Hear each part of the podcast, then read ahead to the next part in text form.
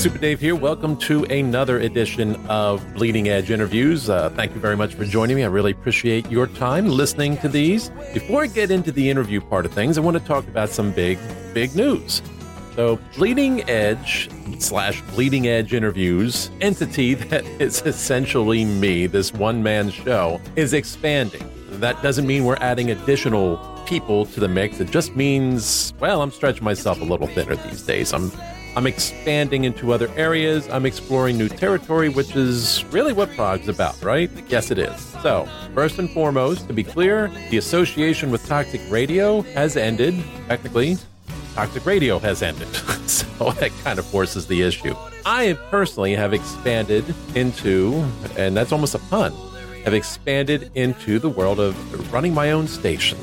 And a station where I have full control and where the music is all prog all the time, not just limited to Sundays anymore. So, what I'm talking about is you go to live365.com or you pull up their app and you look for The Expanse.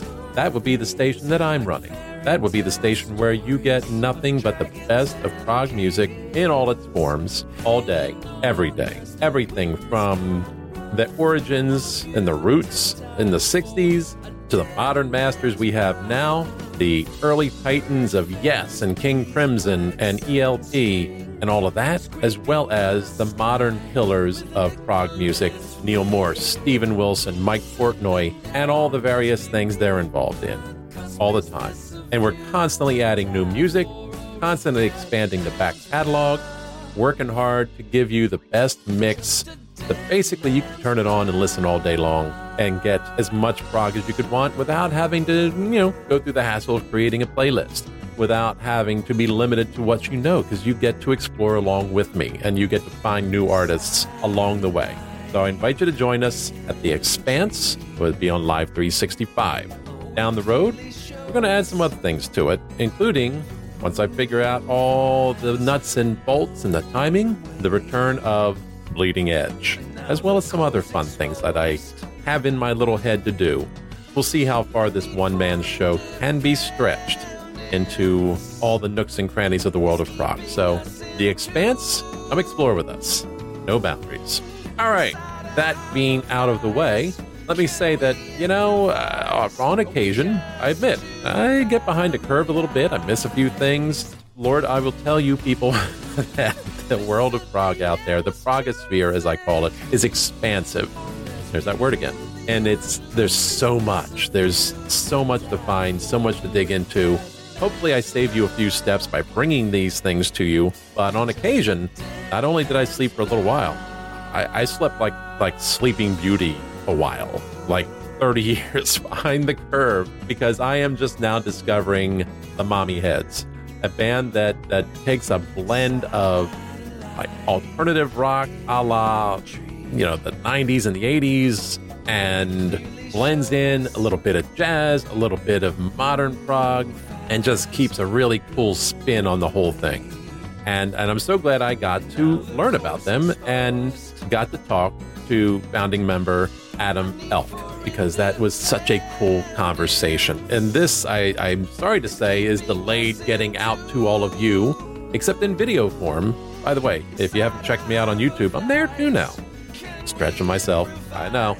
Anyway, if you haven't gotten the chance to hear that, now here's your chance to hear my conversation with him. And it was a nice long conversation. It was really fun. And it's great to be learning about them, discovering their music, and getting an idea of what was going on over the 30 plus years of their existence. Although there was a bit of a hiatus in there, admittedly. But they go back so far, and I'm going, I only recently even heard the name of them. So, yours truly missed out on a lot of stuff. And I got to tell you, if you haven't discovered them yet yourself, go check them out. Listen to the interview, hear Adam talk about it, and then go check out the music. Definitely worth your time, especially especially the new album, but really everything I've listened to, it's all very cool. So I've meandered on long enough at this point in time. Let you get to the interview with Adam Elk of the Mommyheads right now. Okay, nice to meet you, sir. It's nice to meet you. Yeah, I'm glad you could join me this morning. Uh, it seems like it was fairly last minute we got this set up. So I know that sometimes is not easy. So I do appreciate your flexibility, and I'm glad I'm being, being able to do this with you. Yeah, I'm glad. Um, it's another day in the world. Indeed, uh, practical people, you know. So yeah, yeah. My boss is often fond of saying, if you can wake up in the morning, you know who you are, you know where you are, and everything seems to work. It's a good start to the day. So I'll yeah, yeah, totally. Excellent. So, uh, you guys, I have to admit, um, despite the fact that the mommyheads have been around for 30 plus years at this point in time, um, I've been behind the curve.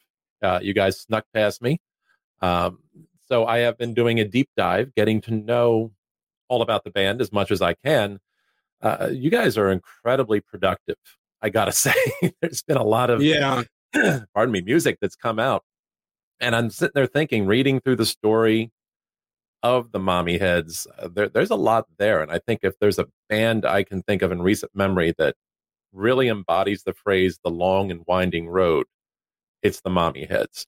And it seems at this point you're on the rise. So I'm curious, what are your thoughts about that? And tell us a little bit about the story and how we find ourselves here today now. Well, I think rise is all relative. Um, I think with that, with help of some people around us, um, we're becoming more people are becoming more aware of us. We've never really been a band to make the a music to fit in to any one place that that has a larger audience. Yeah. You know, if you want to get if you want to put out a movie and you you're in an AMC theater chain, people are going to go, "Well, what about that movie up there? The one about the werewolf and the teenager?" You know, we've never made a type of music. We've seen a lot of them go past, you know. but we've never made we've always made the type of music that's been that that was made to fall into cracks because it has it, it has so much different things, but nothing too strong. Um, so we the grunge thing passed us by. The New York uh, no uh, like no wave thing passed us by. The anti acoustic thing, uh, the hip hop white guy Beck thing. You know, it's like. even, and then by the time we broke up, uh, the uh, emo core came around, and I met the guys from Death Cab, and they were like, "Yeah, you were a big influence." So we ended up being an influence out of time, out of step. And the other thing is, is we, we um, the type of people we are. We just we we like to make more than we like to tour now and and promote. And and you have to get into people's sort of you have to break through their their outer crust and go, hey, you know, chisel through. Right. So um we had a brush with possible success in 97 we were on geffen and and i felt like when we had that brush and we were surrounded by a&r people and um, like we had two a&r guys one had Peter Gabriel and and um, Aimee Mann and and uh, Weezer, and the other one had Guns N' Roses, and you know it was just like star studded, and yeah, and we start. I felt like anything we were writing or I was writing was worse because of the pressure of having a you know Peter Gabriel's A&R guy or or Guns N' mm-hmm. Roses A&R guy or meeting the president of Geffen, doing interviews with Billboard. Like I just felt the pressure of trying to all of a sudden fit in, and then I felt the music was terrible. So, oh wow, we do our best when we're ignored. We're do our we and and we are the deep dive band. And what's happening to you is fine. and it's how we're constructed. We you you find us, and it's all of a sudden it's a little, you know, you uncover a rock, and there's sunlight coming from the earth, and you, how can there be sunlight down there? And you all of a sudden it opens up more and you fall in and then by the time you come out you're like that was pretty cool you know? Yeah, right. and that's who we are. So it it makes sense to me totally. You guys are the rabbit hole band so to speak. The ultimate rabbit hole band. Yeah.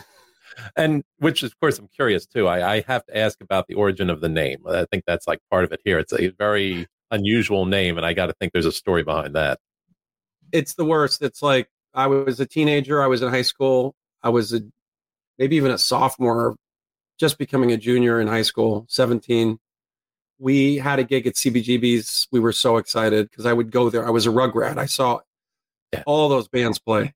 Um, Tom Tom Club, Suicide, Ramones. Like I was the, the kid that snuck in. And I was with staying at my mom's place, and the other two names were worse. So it's just the cool thing is also if you could be in a band called the Mommyheads, 35 years, it shows a sign of confidence. that, you know, you haven't changed it to something cool like like epic journey or or right. you know uh, sage you know something like one word easy to remember the cool thing i will say is if you type mommyheads in you just get us whereas if you type uk looking you, you have to type bruford in you have to type in um you know wetton because uk brings up a million things for uk and also boston and kansas. So we have our name is so out there and uncool that it literally brings you right to us. Yeah.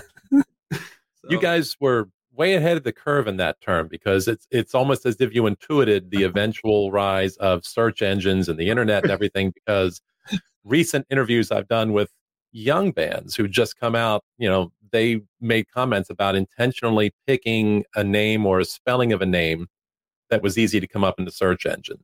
You guys did it maybe before anything were born. I don't that might be.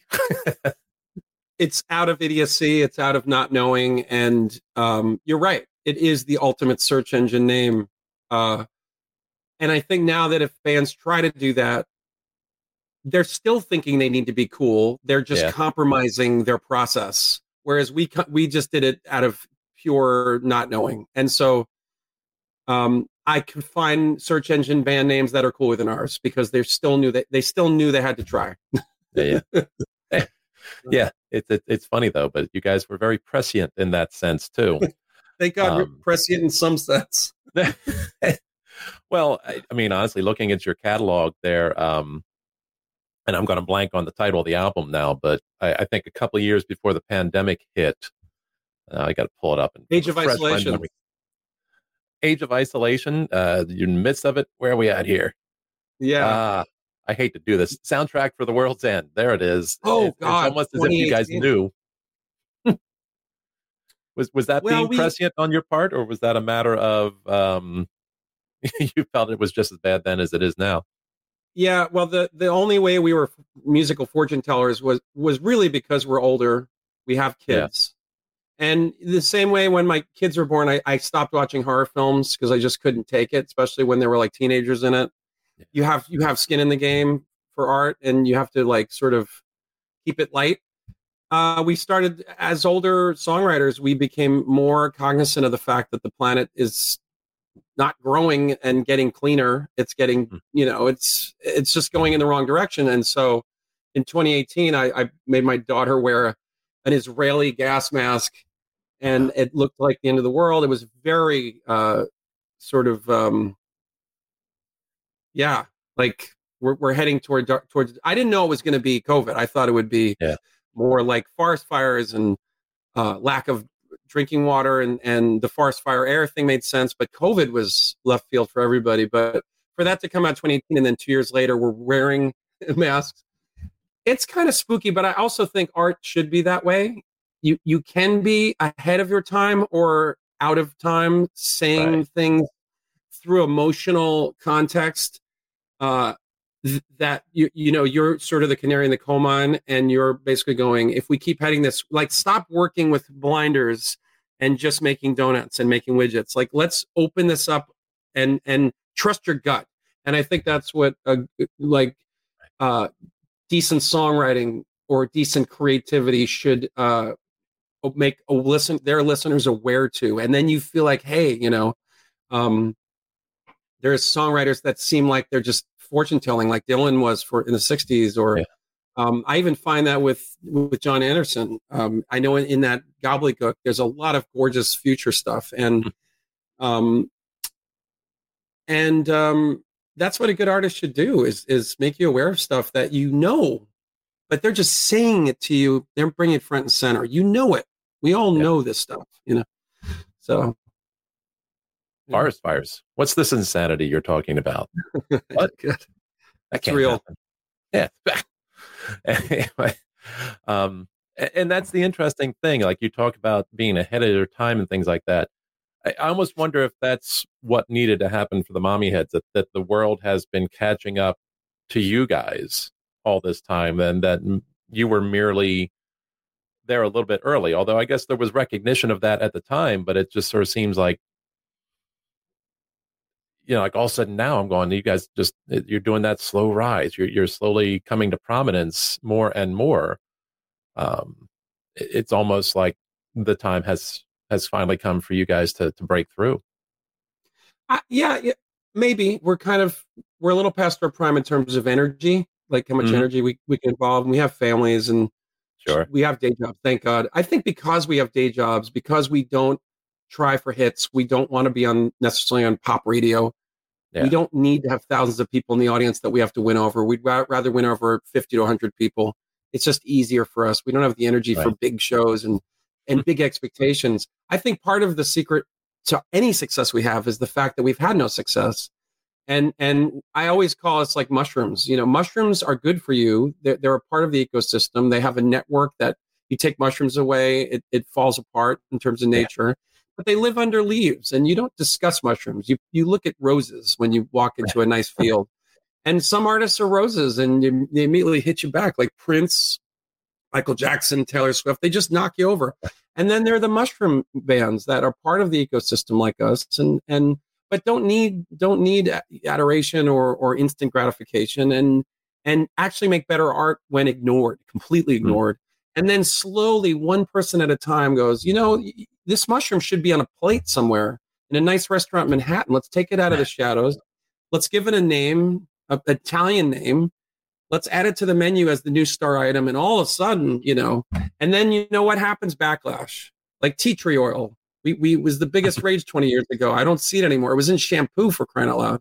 Then wow. avocado was in shampoo. Like who wants to do that i mean if if our mushroom brand of music is all of a sudden in every shampoo then we there's a backlash then it's like yeah. i've heard them i don't like them you know so I'm almost afraid of success. I prefer the one at a time where there's ownership and you know they're like, yeah, I saw him live. It was really good.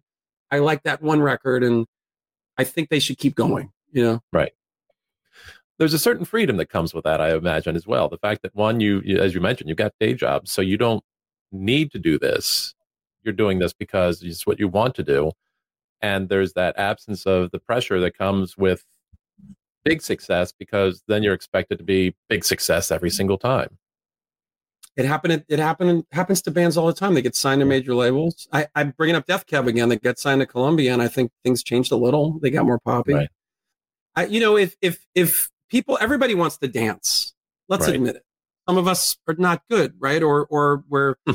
We're too skinny, too fat, too tall, too short and we put the beautiful dancers on Carnegie Hall and and and Lincoln Center, and then the rest of us, if we turn the light switches off and dance in the dark, we're amazing. So um, we're just trying to dance in the dark as much as possible to make the art. And and if people want to like, you know, come into the room and dance with us, great. And that's yeah. it's been working for us. And I love doing interviews like this, and I and I love playing intimate gigs. And um. I just have a fear. I do have a fear of success. And I'm not going to I'm not to not accept it or not want it to some degree right. because I think I see everyone else wanting it. I just don't know yeah. if it works for us as best to make what our kind of music. So it's specific desire not to crave it too hard. Yeah. Gotcha.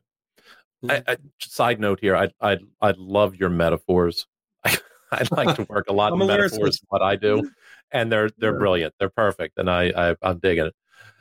So it, it's when I look back and I can see too, especially for you guys, like I know there was that long break, um, and then you got back together and made a couple of albums, and then like around 2018, 2017, give or take, boom, boom, boom, boom, boom, boom, boom. You've just been cranking them out. Yeah. Is, is, what is that? Is this just a burst of creativity in the moment that's that's that's got you generating all these things? Because like this is like King Gizzard, Wizard Lizard level productivity. I know. Like it's amazing that people can do that so swiftly. Or or over all those years, did you end up having a lot of material that you're just now getting around to recording? Um okay, there's a couple of factors. We got back together in 08 because our first drummer, our high school drummer from the first two records passed away. Yeah. It was very sad. So we had a reunion concert and reality hit us. And then we were like, hey, we love playing together. And that was 08 to 2012, we were functional. And then uh, in 2012, I had to start my a new business, and so I was very concrete. I'm going to give five years of my int- uh, attention to this new business so it is a success. And I did that, and I asked the band to put it on hold. Yeah. And five years later, to the day, I said, "You ready?" You know, and and so it was very very. Um, it was a formula, and I tried to stick to it. And then we made a soundtrack to the world's end, which was kind of dark and different and brooding. And we have like there's some like almost metal on there. Like the last mm-hmm. song um, is kind of like deep purple metal. And we had such a blast that we were like, well, let's do another one. And then reality keeps hitting. Like um, we had our a bass player we worked with in San Francisco that played on two songs, Rick Wilson, who passed away recently. And then it just we're like, wow, you know, we're if there's one thing we know how to do is make this music. It's relatively effortless to make deep, heavy feeling music. Yeah. Um, for a lot of other bands, making um, just you know like drinking rock or you know music to pick up the opposite sex by or whatever like they'll that that's for them but to make sort of progressive intricate very uh like uh intensely deep lit with layers to the lyrics and you know progressive pop baroque stuff like it's very effortless for us. So if it's so effortless why don't we continue? Because we're not getting younger and we're kind of dropping like not to be blunt like we lost two members you know even yeah. though they only play they're not long-standing members. You know there's a fear of mortality and you want to get it all out and you want to um, do as much as possible. And the last thing is, I worked in museums. I met my wife at a museum when I was in my twenties, and and and the water lilies came out when he was in his 80s or 90. I mean, he was old, and his eyes were starting to go, and that's why the water lilies are blurred. And to me, they're some of the best work he's ever done, Monet. And yeah, yeah. um, and I've thought, how is this some of the best art? And you know, you see this with writers, like they'll in their 70s, they'll go into a cabin in the woods and write three amazing novels, some of their best work, and it'll be mature and deep, and you'll relate to it because you're mature and you're, you know, you're not a 20 year old reading Jack Kerouac anymore. You're reading some very heavy, you know, this person's been through a lot. And between that and the Monet Water Lilies, where he's got glaucoma and he's, you know, why can't we make music? Why is it a young person's game only? We're just going to make a different version of this. It's going to be deeper and it's going to have more wisdom to it. And so and then the last thing is, is I just am a compulsive writer, and I if I say we're gonna like let's say November we're gonna make a new record, I tend to like get people to come to the studio. I, I I'm the smelling salts in the band, and um and combine it all. Like we're not complaining. We're totally yeah, into yeah. it, and the last three I think have been our strongest records, and and that for us, and that's a good sign. To feel that way. Yeah, I, I, I can really hear the shift from early on till now because you know a lot of your earlier stuff was right at home with late 80s 90s indie you know college radio um, and it was really good and then i listened to this newer stuff and i'm hearing these extra layers of influences you know whether it be kind of a blues rock or funk or as you noted progressive elements and things like that. You know, like listening to Coney Island Kid, you know, and, and you got strings layered with a bit of synth and things like that. And there's an extra lushness, but it's still you guys. Like you haven't changed massively, but the growth and the layers are apparent at the same time. It's been a subtle, you know, little bit of addition here and there. You know, it's almost like, you know, you start off with a house and now I'm going to go with metaphors. You start up with a house, you know, and you initially put you put the stuff in the house and the furniture, and then little by little you add little personal items and details until it's a home. And that's I've used that same like metaphor. That. I've used that? same metaphor. I've used the metaphor. same metaphor. Well, Beautiful. the reason why bands earlier work, and some of it's innocent, like you listen to early Beatles, and it's just beautifully innocent. They yeah. want just they just want to hold your hand. Right. That's all they want to do. Right but and I see that as like a ranch house with you can't have a basement. It's it's on sand. You can't have an attic because there's there's weight restrictions. And and then as you get older and, and you're doing like I am the walrus, you got a basement, you got an attic, you got side rooms, you got dormers, you got some of it's haunted. You know, you it's I think the big difference is we didn't even know we were singing about or why we were playing.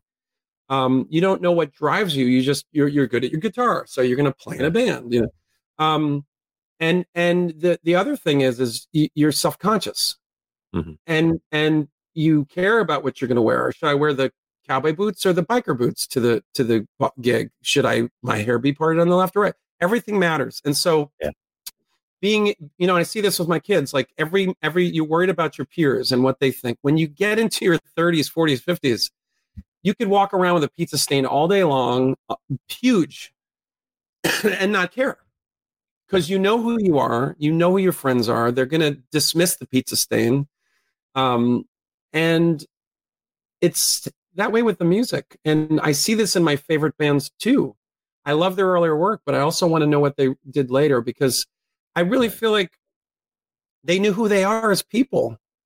They've had their breakdowns. They've had failed marriages. They've had successful marriages. They've been bad parents at some points and good point good parents at some points. Right. They've gone through that cycle. They've gone down the path. They know where the calluses are on their feet, on their hands. They just know who they are. They know what their allergies are. And in terms of music, it's the same. And so we yeah. can make a record that feels lush and is and is but is actually simple. Yeah. It has both. It's not just drenched in reverb, but but it's actually the reverb pops in and out and it heightens certain lyrics. Right. And and then it goes back to small to heighten those small lyrics that needs your needs your attention in an intimate way. And then one feels, you know, that's that's what production wisdom to not just go, I don't like reverb, I don't like delay, I just distort my guitar. I play with drop D tuning all the time. Like, no, you do whatever serves the music. Yeah. And and and uh, you know, I know that you this is your this is a you know mostly prog dedicated. My problem with a lot of prog bands is they feel they must rock out all the time. Like, right. do a ballad or or or play an acoustic guitar on a song. You'll bring me in more to push yeah. me away.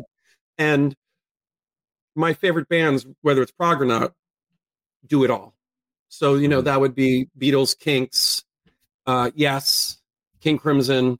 It doesn't matter to me. It could be anything it could be Scriabin as long as it as that it's not one thing and that just because you had a photo shoot 30 years ago with leather doesn't mean you need to keep wearing that same leather outfit. You can do whatever you want to do. And that you know that's just wisdom and and not buying into your own mystique like oh we created this image that's what people want. No they don't. They don't care. They want you to be happy. Yeah. You know? and that's i think the funny thing that people sometimes lose in the idea of prog, progressive, is that it's not. There's uh, like I, I've sometimes have bumped up against the phrase traditional prog, which is an oxymoron in my mind, and, and I think I'm grammatically it is. So it's not just me, and that some bands get caught in that idea of here's our template, here's what we do. When it's a matter of if you want to be progressive, just keep pushing your boundaries, keep exploring outside of what you've been doing, and keep doing something different that's progressive. So it might be 15 minute songs, but it doesn't have to be. Sometimes it's perfectly fine to be a three and a half minute pop song. You know, sometimes it's perfectly fine to to like you said, pull out the acoustics and make a ballad versus, hey, let's see how long I can noodle as fast as I can with my keyboard or my guitar until you know my audience has fallen asleep because we're waiting for the melody to return. like I love the noodling. I love uh, musical um, virtuosity. Yeah. And at this at the same time, the end is always the song product is what matters. Oh my god. Oh my god. Look, I mean, new prog. Look, I love the concept of progressive. We were always yeah. called progressive. I didn't fully accept it until we made it to Sweden, and we hang with guys there that are literally the top progressive writers in the world that tell us we're prog. Wow. They they they hold the mirror up and they go, you know, you're really more early Genesis than you think you are. um, so it wasn't until we had people tell us and give us perspective, yeah. we thought we were a pop band. To me, I love the concept of prog and I love early prog, not bec- for the only reason that it wasn't invented yet. And all it was yeah. was let's try to let's do a whole side of a record. Let's do the knife. Right. Let's do um and even within three minute songs, like to me, the Kinks get pro- progressive. Um, the Who got progressive early Who got progressive. It was still right. conceptual and who you know. Um, prog is anything to me that uh, pushes boundaries, just like you said. I do love when bands finally give in to the fact that they have to learn to play their instruments and and that does help them venture into these new places. Right. It's hard to sustain attention for 10, 20 minutes without great playing. Let's be honest. If Right. you're just jangling, you want it over in two minutes. So there needs to be some proficiency. But I lost a lot of new prog, I'll be honest, and I don't want to name names. And some of them have even said that they are fans of ours. Um, but I do get lost in excessive noodling without a song. And I get lost when bands do compartmentalize and say, now we're doing our tribute record to this band. Or, you know, because yes, there was no music like Yes when they started. They were in uncharted territories, so it still sounds fresh. But when you make a record that sounds like Yes or sounds like Gentle Giant, um, you're constricted by what they've accomplished. They've Right. set the boundaries up, and it's it's just like watching. It's like watching another Olympics, and you know who the best is, and here are all these other people trying to be the best. Yeah. When you know there's only one Pele and there's one, you know, and, and Yeah. when they add new things like competitive, um, you know, uh, rolling, then I get excited because then we start over. It's fresh. Yeah. Or com- competitive, um, you know, um, like people slapping each other. It's in it's in the Olympics now. Who's going to stand? You know. Then I'm like, oh, we're starting fresh. It's like yes, in '69, going to see King Crimson, getting inspired, and going, we need a Chamberlin, and let's do this and let. So that's what I love, freshness. Right, right. And I think a lot of new prog is not fresh, and they focus on noodling over songs. And there's very few that I go, oh man, they're t- this is real progression, progressiveness.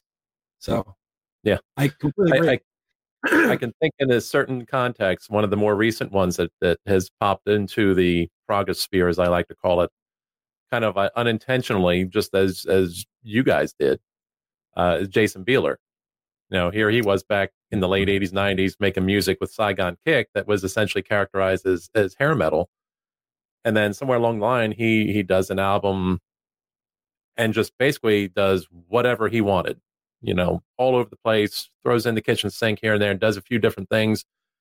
And all of a sudden he wakes up one day and goes, The hell, I'm suddenly prog. I love that. Like, Like I love when it happens to you, like a virus. Yeah. Yeah. I, I, I completely agree. I woke up one day, I was like, I think I'm prog, hon. You know, it's, It's- weird. he It just- should be that way. And It that's could a, be a because, all, because he followed his muse, like you guys have done. You followed your muse, you did what you wanted, and you weren't afraid of of going outside of the lines a little bit, and suddenly you're prog. And there you go. To me, that that's the perfect way to find your way there by accident. And the ultimate thing you realize when doing it is no one really cares out there. Like, Yeah. it's not going to affect anyone. The only person that you're worried about too much is yourself. Yeah. And if you can get past yourself, you're doing great. Um, some some bands that I've listened to recently that that have blown me away. Slugfest from Brooklyn. Hmm. A band called Slugfest. Uh, just young guy with vintage keyboards. I love vintage keyboards. As you can tell, I've got some ARPs and stuff. Um, a few.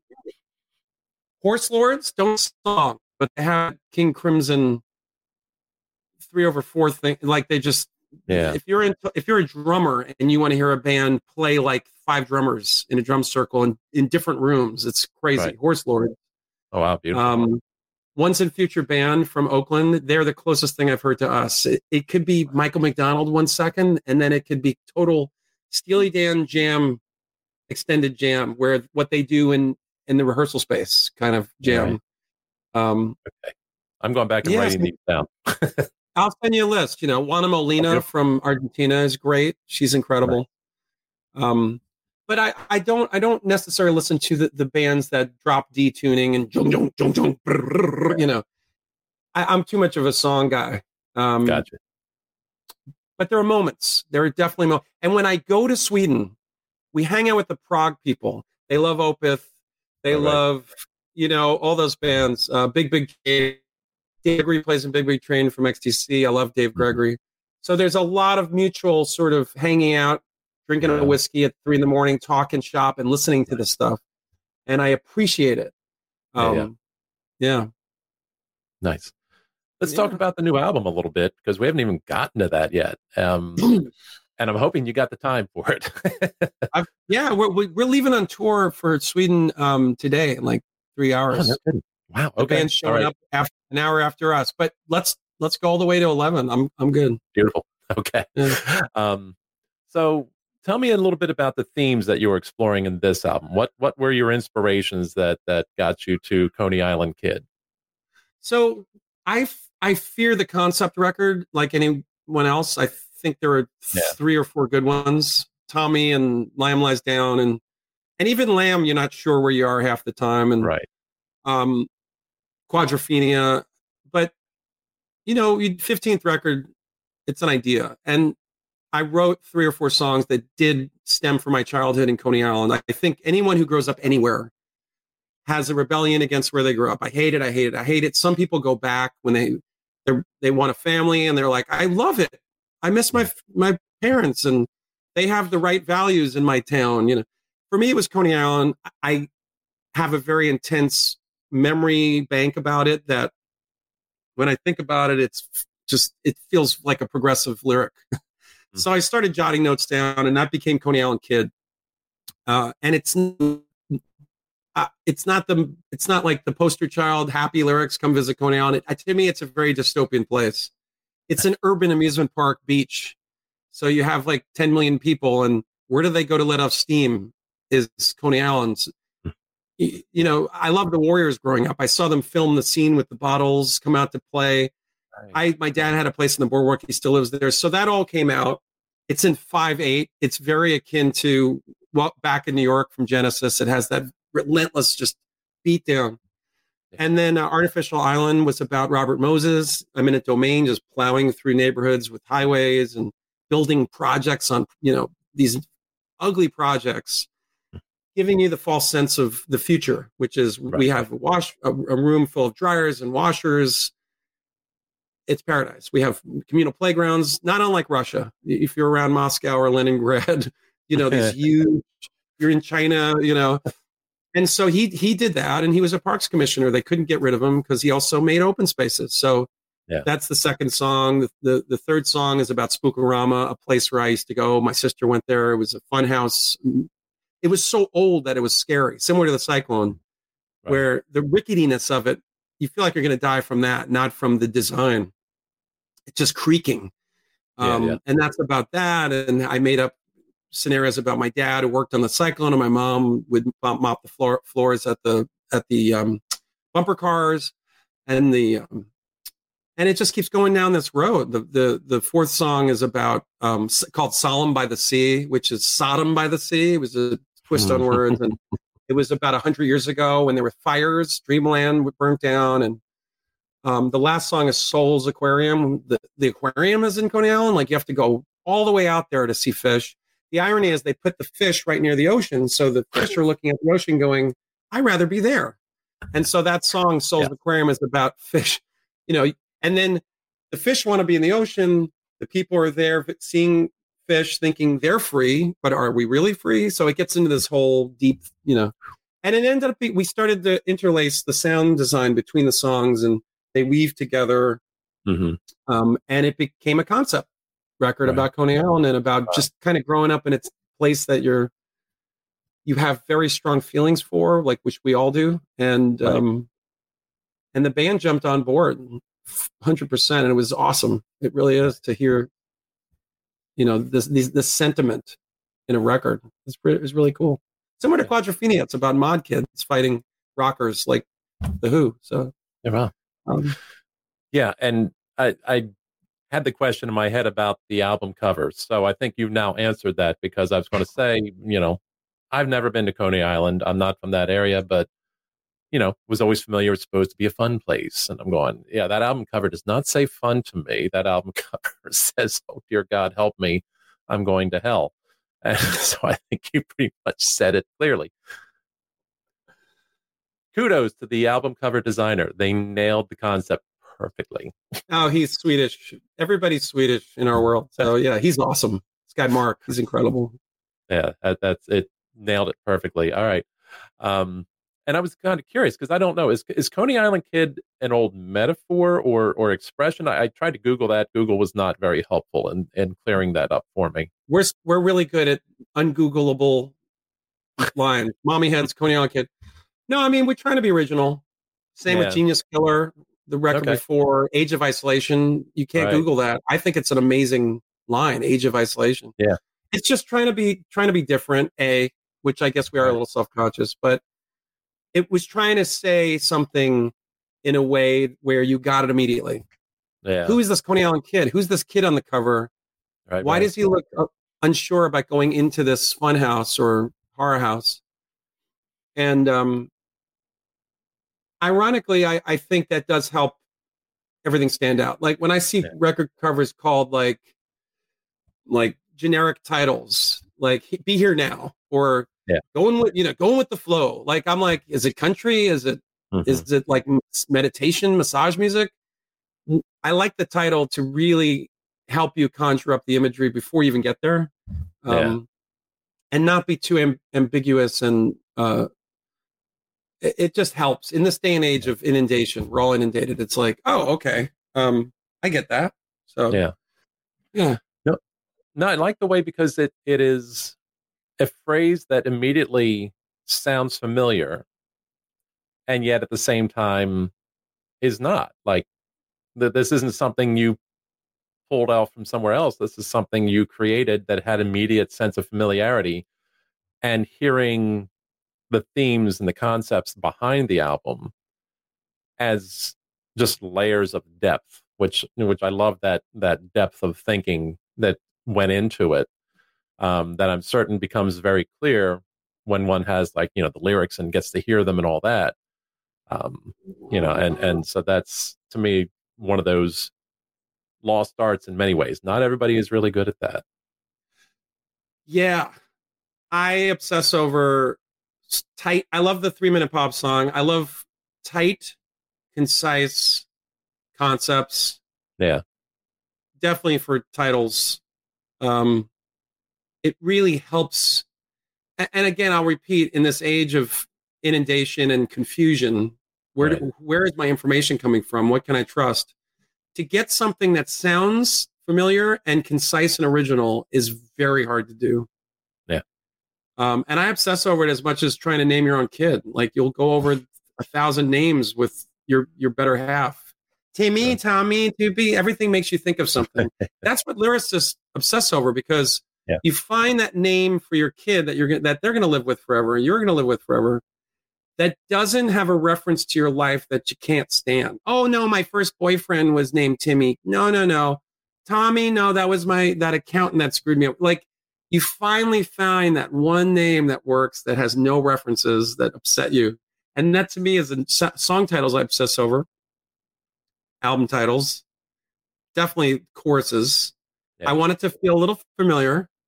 You know, you don't want to walk into an you don't want your kid to walk into an interview and go, "My name's exacerbated." You know, you want him to walk in and go, "John." You know, you don't want him to. You don't want someone to go out, get out of my office. So you want, but but John may not be right. So it may be Juan, or it may be John with J O N, or so. Yeah. Really every song for me, and I'm not an obsessive in most areas, but when it comes to like wording and what that what one word can do, it's important. It really is. Yeah. yeah, you're not you're not wrong there.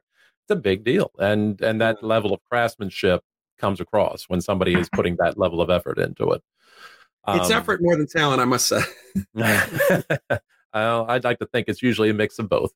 Uh, Um, thank you, but So, and and speaking of that and meanings and all that, especially the first single, uh, "Why Aren't You Smiling?"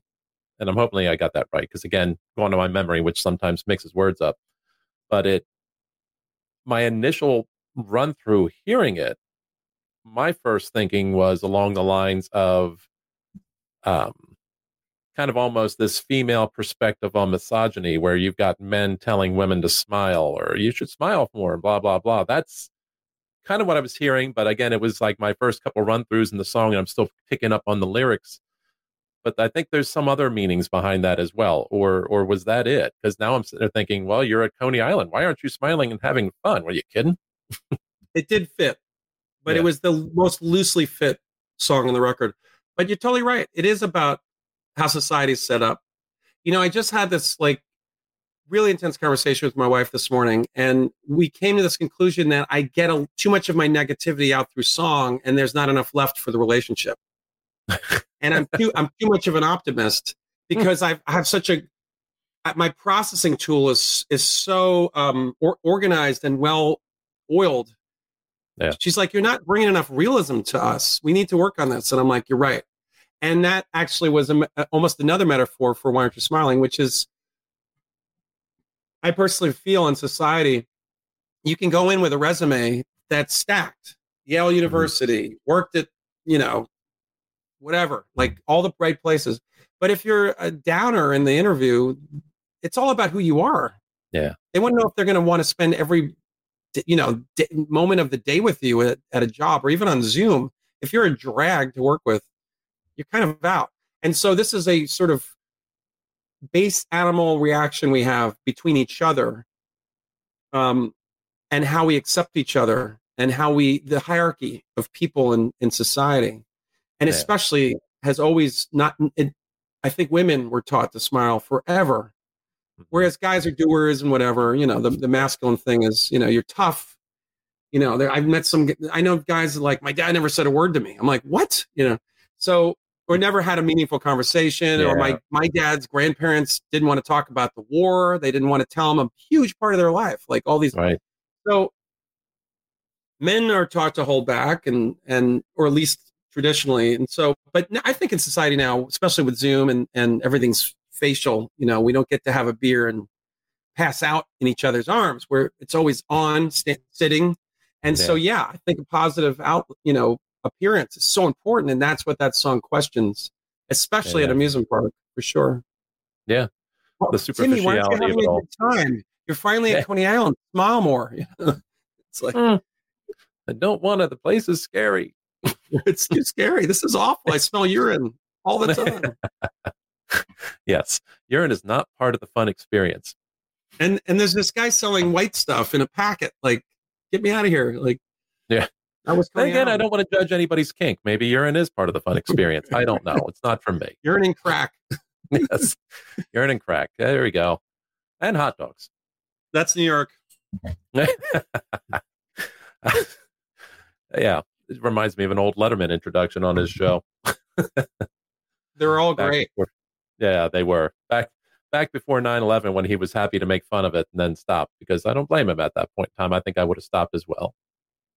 He was so great. But, yeah. Yes. Yes, he was. and he still is. Uh, he just doesn't great. do what he used to do. Yeah. yeah. Um, literally one of the guys that inspired me to get into broadcasting oriented stuff. One of the two. Very just middle America meets stars. Tear them down. Yeah. I'm from yep, Indianapolis. Absolutely. You can't pull that with me. Just that no. says it all. Yeah, yeah exactly. Um, I'm curious because I mean, at this point in time, it, it seems like you guys have the album production process. I imagine down to a science at the rate you're you're cranking them out. And at the same time, I recognize that I guess every album has its challenges, um, or or or road bumps. Um, what about this one this time around? What challenges did you encounter?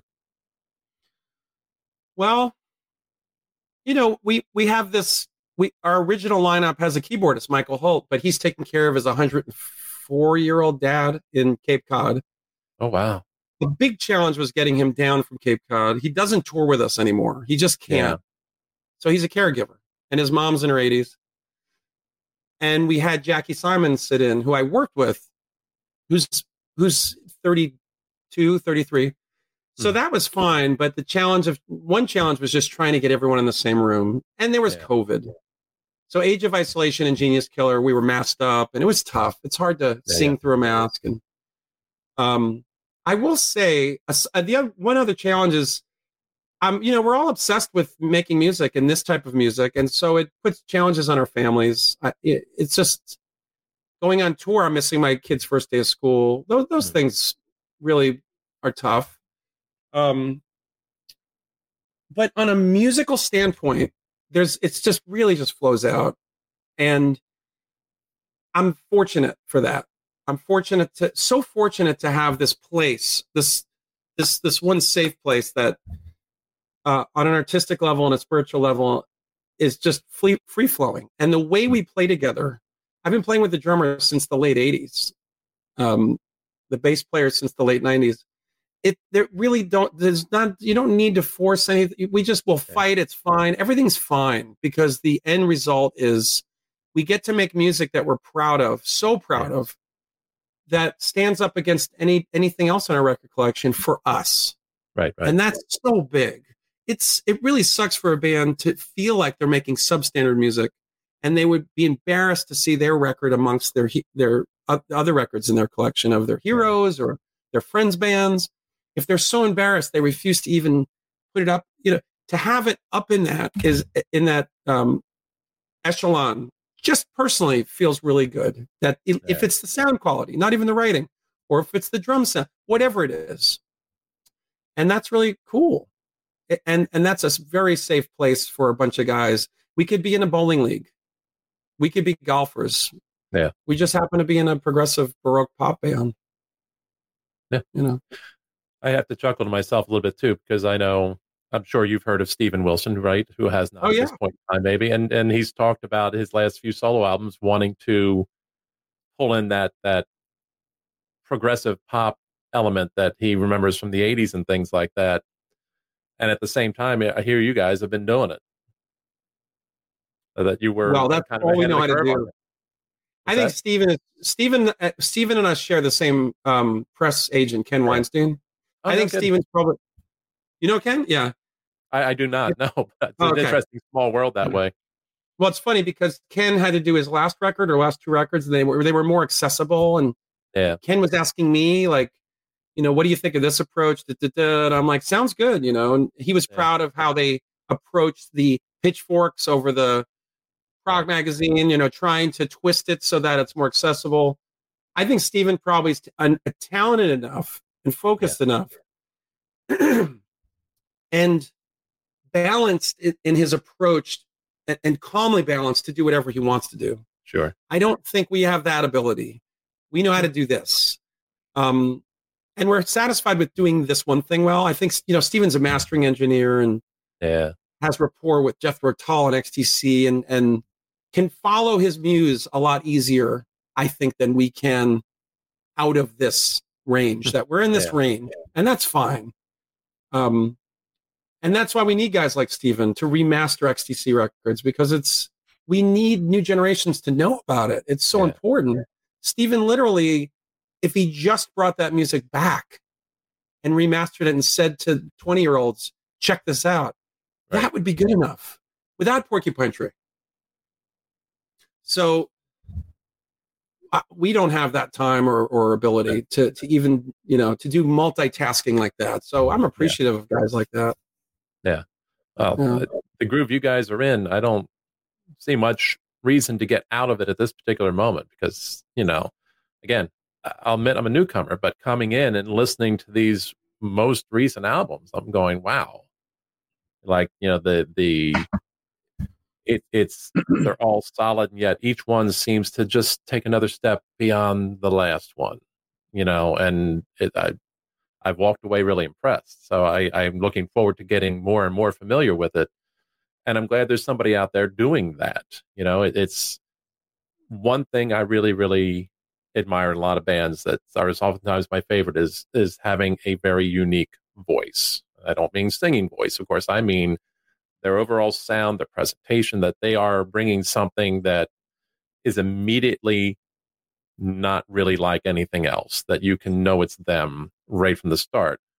And and that's this blend of of of indie and rock and progressive that you guys are are putting out right now. I'm going this is a unique voice out there in music world and damn i'm sorry i took me this long to catch on. Listen, I found out about early Genesis 10 years ago. I only knew Abacab Duke, and it wasn't until we got to Sweden and our buddy Anders, who basically, if, if Right. Genesis comes to Sweden, he they have him on speed dial to do the interview, right? nice He said to, uh, to me, you know, you should get into Lamb and and uh, you know, uh, selling in England by the pound. I found them in my 40s, that Wow. the Peter Gabriel version. So I know where you're at. Time is Yeah. foldable. It time has no meaning. If you get to a place, you get there.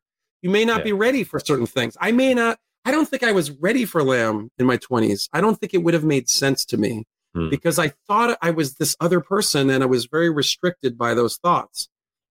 And as I got older and the the, the barriers melted, I can take in that kind of intense creativity and all those interstitial pieces of music between the songs. I mean, I love it all. And I, I don't think I would have loved it all back, you know, in my Abacab days because they're two Yeah. radically different bands. So I totally get it. And all I could say is tell your friends, the ones that you think would jive with this kind of music. Um, Yeah.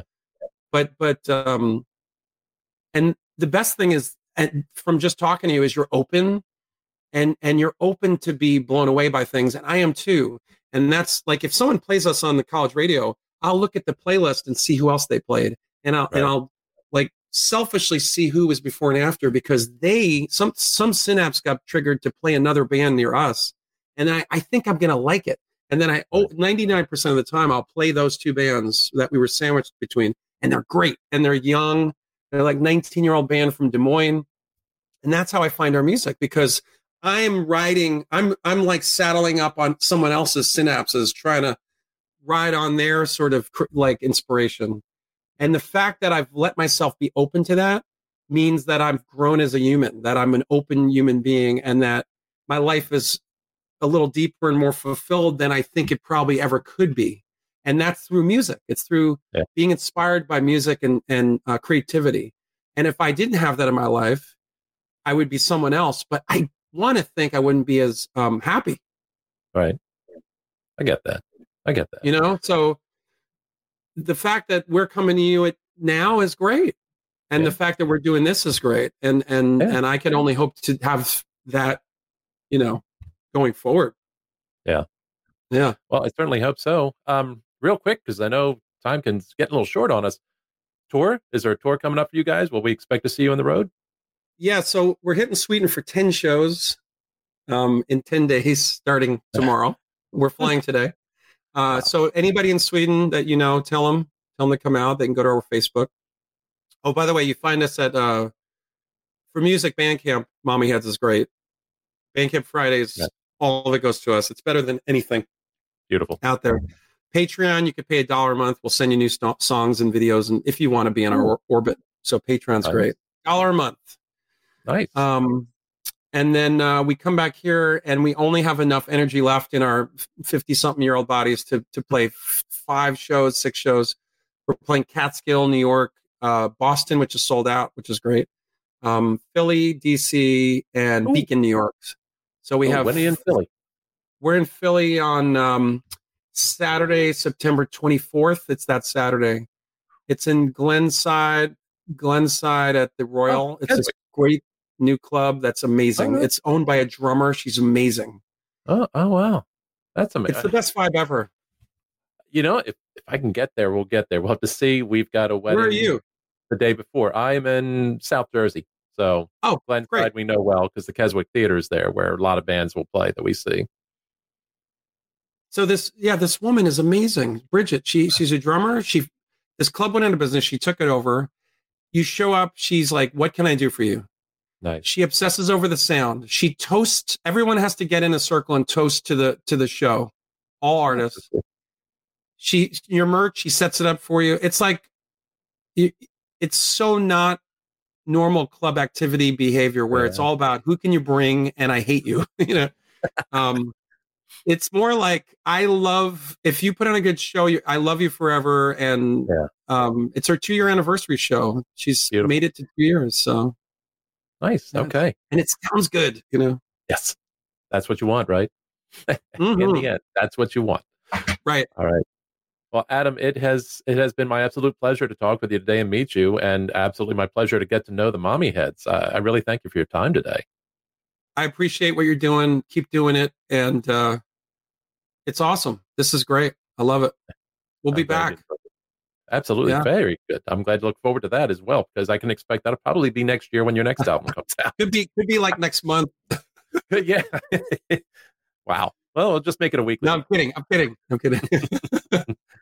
All right. Well, you guys, safe trip uh, in Sweden. I hope the shows go great, and I hope the shows back here go great. If I can make it out to uh, the Glenside show, I will be there. But in the meantime, best wishes. I hope the album's a big success, and I hope the tour is a big success for you.